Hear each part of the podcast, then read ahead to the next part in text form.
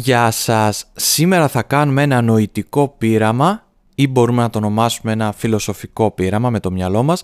Θα φανταστούμε μια συνθήκη και θα προσπαθήσουμε να μπούμε σε αυτή τη συνθήκη όσο πιο πολύ μπορούμε, να τη βιώσουμε όσο πιο έντονα μπορούμε, σαν να ήταν αληθινή και πάνω σε αυτή τη φαντασίωση να κάνουμε κάποιες σκέψεις. Που μπορεί να αφορούν, δεν ξέρω, τον τρόπο που ο άνθρωπος βιώνει την ευτυχία, που αντιλαμβάνεται το χρόνο. Δεν ξέρουμε ακόμα πού θα μας βγάλει αυτή η φαντασίωση, τι αποτελέσματα νοητικά θα μας δώσει, ίσως τον τρόπο που ο άνθρωπος καταλαβαίνει τη ζωή και το θάνατό του. Και ξεκινάμε. Λοιπόν, ας φανταστούμε ότι δημιουργείται μία πλατφόρμα, ότι εφευρίσκεται ένα μηχάνημα, η οποία πλατφόρμα θα είναι τεχνολογικά πάρα πολύ προηγμένη, θα έχει τη δυνατότητα να σε βάζει σε παλιότερες αναμνήσεις της ζωής σου, σε παλιότερα βιώματα, δηλαδή θα συνδέεσαι με ένα καλώδιο, κάτι σαν το Matrix δηλαδή, και θα μπορείς αφού συνδεθείς να βιώνεις κάποιες καταστάσεις του παρελθόντος σου. Θα συνδέεσαι στο Matrix και θα βιώνεις 100% ρεαλιστικά την ανάμνηση που έχεις επιλέξει να βιώσεις. Με τη μόνη προϋπόθεση ότι δεν θα είναι μια φαντασίωση δική σου αυτή η ανάμνηση, αλλά μια κατάσταση που όντως έχεις ξαναβιώσει στο παρελθόν. Η τεχνολογία αυτή θα είναι αρκετά προηγμένη για να σου δίνει αυτή τη δυνατότητα, αλλά όχι τόσο προηγμένη ώστε να μπορείς να επιλέξεις εσύ τι θα βιώσεις. Το μόνο που μπορεί να κάνει είναι να σε βάζει σε μια συνθήκη ώστε να βιώνεις ξανά, όπως ακριβώς την πρώτη φορά, την αυθεντική φορά, μία ανάμνηση από τη ζωή σου. Και θα έχει και κάποιους περιορισμούς στο χρόνο, στη διάρκεια δηλαδή. Θα σου λέει ότι μπορείς να βιώσεις στο Matrix αυτών των αναμνήσεών σου ένα παρελθοντικό σου βίωμα διάρκειας 1 ώρας. Όχι παραπάνω ούτε λιγότερο. Άπαξ και συνδεθείς δηλαδή στην κονσόλα αυτή, στην πλατφόρμα δεν ξέρω, θα ξέρεις ότι θα παραμείνεις για 1 ώρα συνδεδεμένος να βιώνεις μια ανάμνηση που διάλεξες εσύ να βιώσεις, μια δική σου ανάμνηση. Το τονίζω αυτό, όχι μια φαντασίωσή σου ή κάτι που θα ήθελες να έχει συμβεί, στην ουσία δηλαδή σου λέει ότι θα είναι σαν να είσαι εκεί, θα το βιώνεις 100% ρεαλιστικά, θα μπορείς να πιάνεις πράγματα, να ακούς, να μιλάς, να έχεις όλες σου τις αισθήσεις, αλλά η ανάμνηση θα πραγματοποιηθεί ακριβώς όπως συνέβη τότε που συνέβη. Δεν θα μπορείς να αλλάξεις τίποτα από τη ροή της ανάμνησης. Δεν θα μπορείς καθόλου να επηρεάσεις τα γεγονότα. Θα είναι όντως σαν να ξαναβιώνεις 1 ώρα από το παρελθόν σου. Ακριβώς όπως τη βίωσες χωρίς την παραμικρή αλλαγή.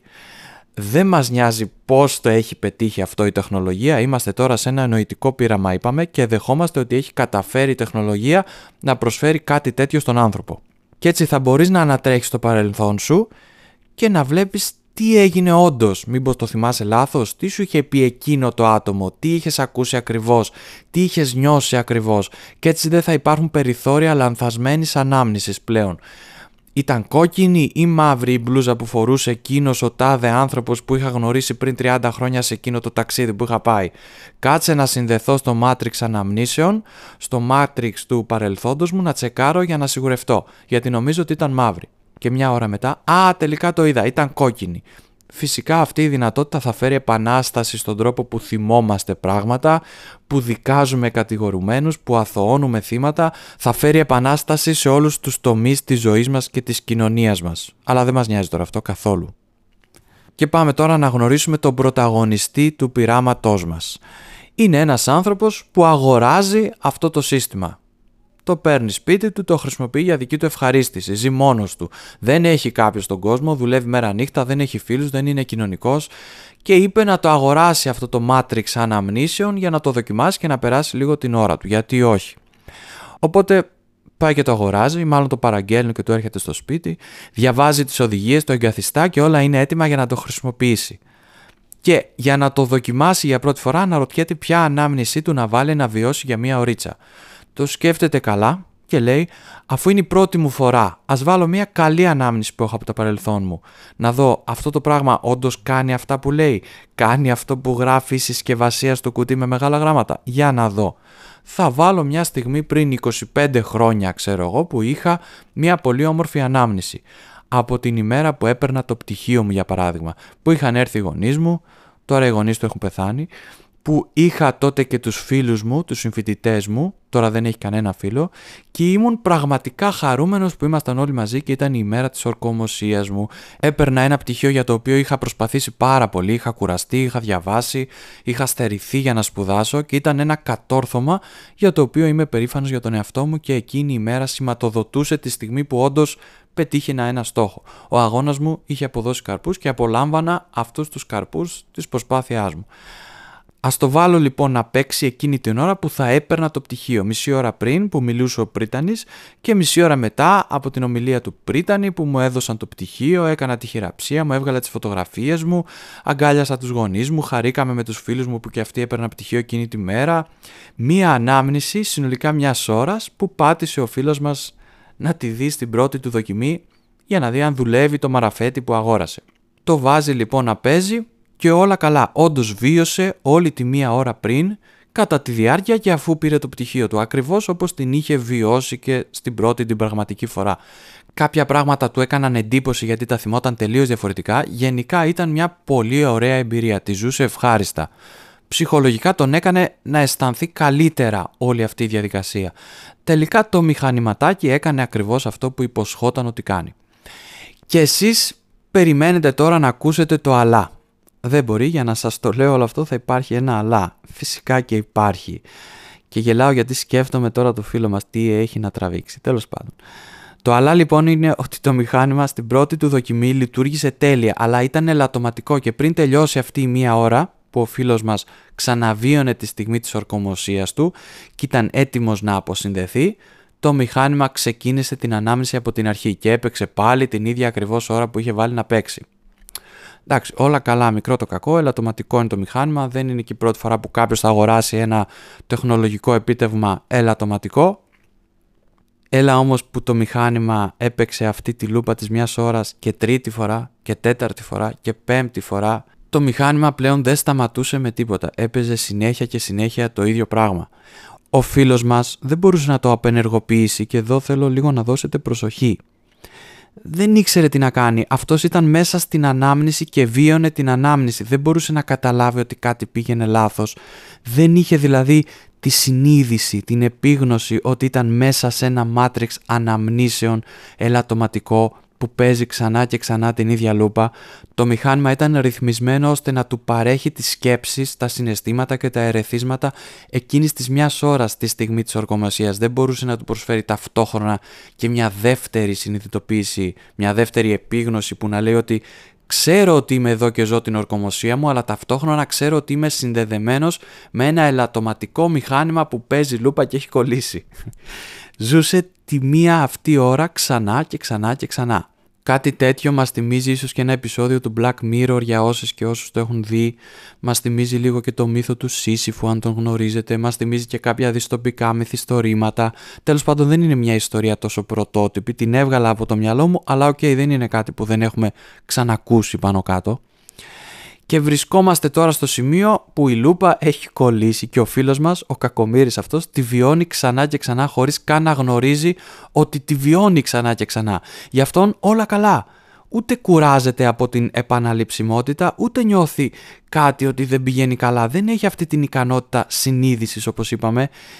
Η εταιρεία όμως που έχει μια επαφή με τα μηχανήματά της, βλέπεις στο δίκτυο των μηχανημάτων που είναι ενεργά εκείνη τη στιγμή ότι κάτι δεν πάει καλά με ένα από τα μηχανήματα που λειτουργούν αυτή τη στιγμή σε κάποιο σημείο του πλανήτη.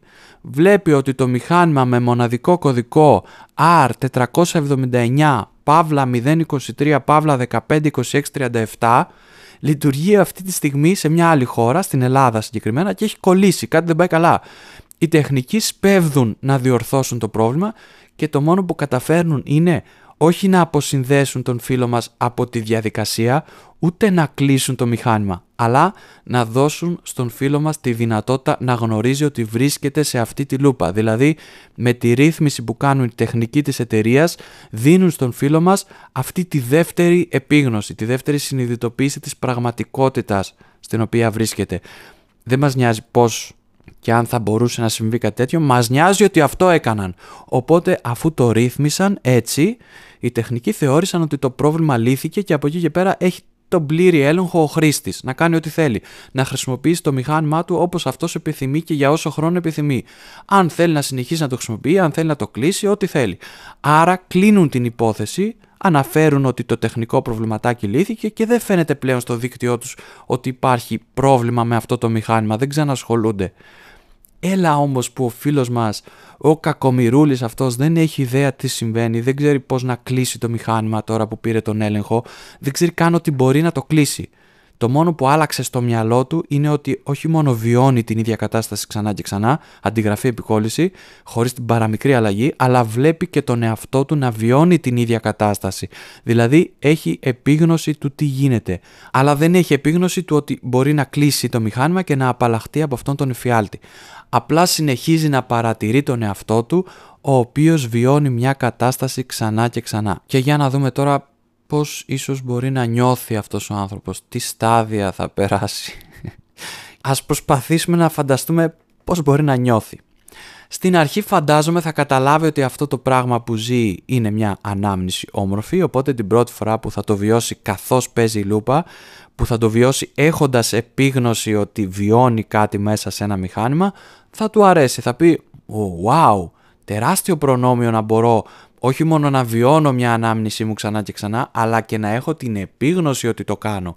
Στη συνέχεια, ίσως από τις πολλές επαναλήψεις, να αρχίσει να παρατηρεί και πράγματα που εκείνη τη στιγμή που βίωσε για πρώτη φορά την ορκωμοσία του δεν τα είχε παρατηρήσει. Οπότε πλέον αρχίζει και προσθέτει πράγματα στην ανάμνησή του. Έχει την επίγνωση και τη δυνατότητα να το κάνει. Άρα μπορεί και εμπλουτίζει εκείνη την ανάμνηση μιας ώρας και με άλλες πληροφορίες. Για παράδειγμα, τι χρώμα γραβάτα φορούσε ο πρίτανης, ούτε που είχε παρατηρήσει την πρώτη φορά. Ποιος καθόταν δίπλα στους γονείς του, κάτι που δεν το είχε παρατηρήσει την πρώτη φορά. Ή ίσως ποιος χειροκρότησε όταν ακούστηκε το όνομά του στα ηχεία για να παραλάβει το πτυχίο του. Μήπως εκείνη η συμφοιτήτρια που κάτι είχε παιχτεί μεταξύ τους στο τρίτο έτος δεν χειροκρότησε εκείνη τη στιγμή και κοιτούσε περιφρονητικά. Για να παρατηρήσει, να δει. Και ξεκινάει έτσι ένας απίστευτος εμπλουτισμός με νέες πληροφορίες στη νέα του ανάμνηση. Πληροφορίες που δεν θα μπορούσε να έχει συγκρατήσει με την πρώτη ένας φυσιολογικός ανθρώπινος εγκέφαλος. Και όσο έπαιζε η λούπα πάλι από την αρχή, τόσο εμπλούτιζε την ανάμνησή του με νέες πληροφορίες. Ωραία μέχρι εδώ. Κάποια στιγμή όμως, ίσως και πιο σύντομα από όσο θέλουμε να νομίζουμε, αυτές οι απανωτές επαναλήψεις άρχισαν να τον κουράζουν. Έβλεπε το ίδιο έργο τόσες και τόσες φορές που είχε μάθει μέχρι και τι χρώμα κάλτσα φορούσε ο μπαμπάς που καθόταν μπροστά από τον πατέρα του και πόσοι ακριβώς χειροκρότησαν την ώρα που έπαιρνε πτυχίο η αμέσως επόμενη φοιτήτρια από αυτόν. Τέλος πάντων, η επαναληπτικότητα άρχισε να γίνεται εφιάλτης αβάσταχτος, μια τιμωρία που μόνο ένα πολύ άρρωστο μυαλό θα μπορούσε να σκεφτεί. Από τη μία ζούσε μια ευχάριστη στιγμή του και τη βίωνε όντως, από την άλλη είχε εξουθενωθεί να βιώνει κάθε μία ώρα την ίδια ακριβώς σειρά γεγονότων. Βρισκόταν σε έναν φαύλο κύκλο μίας ώρας από τον οποίο δεν μπορούσε να βγει με τίποτα. Το μόνο που τον έσωζε τώρα ήταν ίσως να γινόταν κάποια διακοπή ρεύματος στο σπίτι του που ήταν συνδεδεμένο το μηχάνημα. Μπας και κλείσει το μηχάνημα και έρθει πάλι στην πραγματικότητα, αλλά αυτό θα ήταν πολύ σπάνιο να συμβεί. Ήταν καταδικασμένος, εφόσον δεν ήξερε πώς να κλείσει το μηχάνημα, να ζει το ίδιο και το ίδιο για πάντα. Πάμε στο δεύτερο ίσως στάδιο μιας τέτοιας εμπειρίας που ίσως μας δώσει κάποιες πληροφορίες για το πώς ο άνθρωπος αντιλαμβάνεται το χρόνο, πώς βιώνει την ευτυχία του, πώς βιώνει τη ζωή του. Πλέον ήξερε ότι σε μία ώρα θα ξαναβιώσει το ίδιο ακριβώς. Άρα ο χρόνος δεν είχε και τόσο νόημα πλέον. Ήξερε ότι ζει μία ακριβώς ώρα και μετά θα την ξαναζήσει. Βέβαια ήξερε ότι είχε ζήσει πολλές φορές την ίδια ακριβώς ώρα. Άρα μπορεί να είχαν περάσει, 45 ώρες. Δηλαδή να είχε δει 45 φορές την ίδια λούπα. Στην αρχή τις μετρούσε. Μέχρι που μέτρησε γύρω στους 60-100, δεν ξέρω. Και δεν άντεξε πλέον να μετράει, άλλωστε δεν είχε και κάποια δυνατότητα να σημειώνει κάπως τις φορές κάπου. Άρα έπαψε να τις μετράει και εκεί ήταν που ο χρόνος έπαψε να έχει και τόση αξία. Είτε βίωνε την ορκωμοσία του, είτε βίωνε το γεγονός ότι βίωνε την ορκωμοσία του, ήταν το ίδιο και το αυτό. Είχε εξουθενωθεί εγκεφαλικά, το σώμα του ήταν κανονικό, δεν είχε κουραστεί καθόλου, διότι το πραγματικό του σώμα είχε ρυθμιστεί από το μηχάνημα έτσι ώστε να μην χρειάζεται τροφή ή νερό ή τουαλέτα ή ύπνο. να ήταν τόσο προηγμένη η τεχνολογία του. Άρα δεν υπήρχε τίποτα που μπορούσε να ανακόψει αυτή τη βασανιστική επανάληψη. Όταν κάνεις το ίδιο ξανά και ξανά, δεν έχει κανένα νόημα να μετράς τον χρόνο. Επίσης, όταν ξέρεις ότι θα κάνεις το ίδιο ξανά και ξανά, δεν έχει κανένα νόημα να έχεις απαιτήσεις, να έχεις σκοπό, να βάζεις στόχους, να έχεις ελπίδες. Ίσως ο μόνος του στόχος να ήταν να σταματήσει κάποια στιγμή αυτός ο εφιάλτης. Αλλά ακόμα και αυτός ο στόχος άρχισε να φθήρεται, να φθήνει, να εξαφανίζεται, να ξεχνιέται, να μην έχει νόημα μετά από τις χιλιάδες φορές που έπαιζε αυτή η λούπα. Και θεωρητικά πάντα, με το μικρό μου το μυαλό σκέφτομαι εγώ και υποθέτω ότι όταν έχεις χάσει κάθε αίσθηση του χρόνου και κάθε ανάγκη να βάζεις στόχους, τότε μάλλον χάνεις και την αίσθηση της ίδιας σου της ζωής. Ζεις και το ξέρεις ότι ζεις, αλλά η βασανιστική επαναληπτικότητα σε κάνει να χάνεις τον εαυτό σου, γιατί ένας άνθρωπος χωρίς στόχους και χωρίς χρόνο μάλλον δεν έχει και τόσο νόημα να υπολογίζει τον εαυτό του ως ύπαρξη. Έχει παίξει τόσες χιλιάδες φορές η λούπα που δεν έχει πλέον καμία ανάμνηση προηγούμενη ή μεταγενέστερη του ποιος είναι αυτός ο άνθρωπος. Έχει ξεχάσει τα πάντα. Ξέρει μόνο αυτό που ζει εκείνη τη στιγμή. Έχει ξεχάσει ποιος είναι. Ξέρει ότι τον λένε έτσι όπως τον λένε, γιατί το ακούει στα ηχεία κάθε μία ώρα που του δίνουν το πτυχίο, αλλά δεν ξέρει τι δουλειά κάνει, δεν ξέρει το παρελθόν του, το μέλλον του, δεν ξέρει καν ότι βρίσκεται μέσα σε ένα ελαττωματικό μηχάνημα που ο ίδιος αγόρασε για τον εαυτό του. Τα έχει ξεχάσει όλα αυτά. Η λούπα που παίζει συνεχώς χωρίς καμία αλλαγή τον έκανα να ξεχάσει τα πάντα. Τώρα του έμειναν μόνο αυτά που βλέπει αυτή τη μία ώρα που παίζει η λούπα και κάθε φορά τα ξεχνάει και κάθε φορά τα ξανασυνειδητοποιεί. Τόσο πολύ έχει συρρυκνωθεί η αντίληψή του για το χρόνο, για τη ζωή, για τον εαυτό του, που το μόνο που ξέρει είναι αυτό που βιώνει στη λούπα και το βιώνει κάθε φορά από την αρχή. Το βιώνει κάθε φορά σαν να είναι όντως η πρώτη φορά. Τόσο πολύ έχει μειωθεί η αντίληψή του. Είναι πλέον, θα έλεγε κανείς, ένας χαζός, ένας βλάκας που δεν έχει κανένα νόημα ύπαρξης. Παρά μόνο αυτό το πολύ μικρό νόημα που του δίνει κάθε φορά αυτή μία ώρα που βιώνει κάποια γεγονότα πάλι και πάλι. Είναι ένας άνθρωπος χωρίς αξία για τον ίδιο του τον εαυτό. Είναι αυτό το φιλοσοφικό πείραμα που φτιάξαμε, ρε παιδί μου, η απόλυτη τιμωρία για έναν άνθρωπο, χειρότερη ακόμα και από το θάνατο. Και μιας και είπα θάνατο και το έφτασα μέχρι εκεί, ας προσπαθήσουμε να εντοπίσουμε αν υπάρχουν, κάποια θετικά στοιχεία σε όλη αυτή την παράνοια. Για να δούμε, θα βρούμε. Σκέφτομαι ότι αυτός ο φίλος μας, ο τρισκακόμηρος αυτός φίλος μας, είναι ίσως ο μόνος άνθρωπος που καταφέρνει να ζει απόλυτα το παρόν του.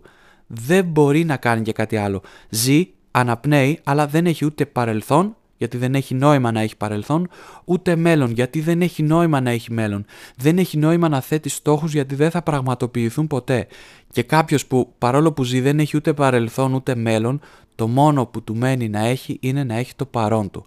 Αυτό το παρόν μιας ώρας που απαρτίζεται από αυτά τα συγκεκριμένα πεπερασμένα γεγονότα, από αυτές τις συγκεκριμένες ακολουθίες που ο φίλος μας τις βιώνει ξανά και ξανά σαν να ήταν η πρώτη φορά κάθε φορά. Δεν έχει καμία αίσθηση της ζωής του, άρα δεν έχει καμία αίσθηση του θανάτου του. Δεν έχει μέλλον γιατί δεν έχει στόχους, δεν έχει παρελθόν γιατί δεν έχει ιστορία όλο αυτό. Την ιστορία του και τους στόχους του τις έχασε μετά την ιωστή φορά που βίωσε τη λούπα.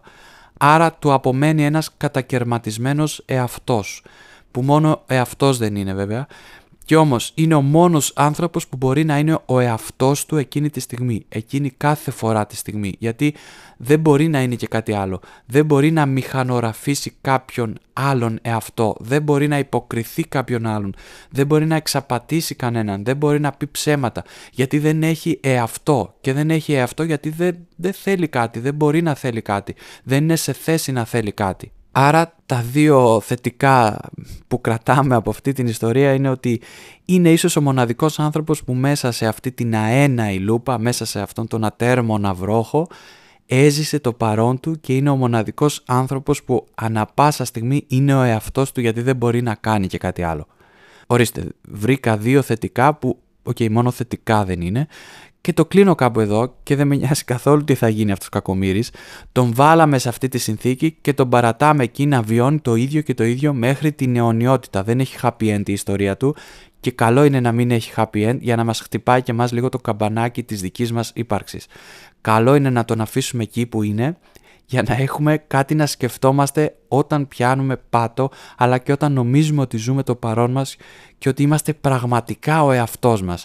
Γι' αυτό λοιπόν κοινότυπες εκφράσεις, συμβουλές του τύπου «ζήσε το παρόν σου ώστε να είσαι ευτυχισμένη ή ευτυχισμένος» και «να είσαι πάντα ο εαυτός σου και μόνο τότε θα είσαι ευτυχισμένη ή ευτυχισμένος», μακριά από εμάς, φίλες και φίλοι. Γιατί σήμερα αποδείξαμε ποιος είναι ο μοναδικός άνθρωπος που μπορεί όντως να ζήσει το παρόν του και να είναι ο εαυτός του.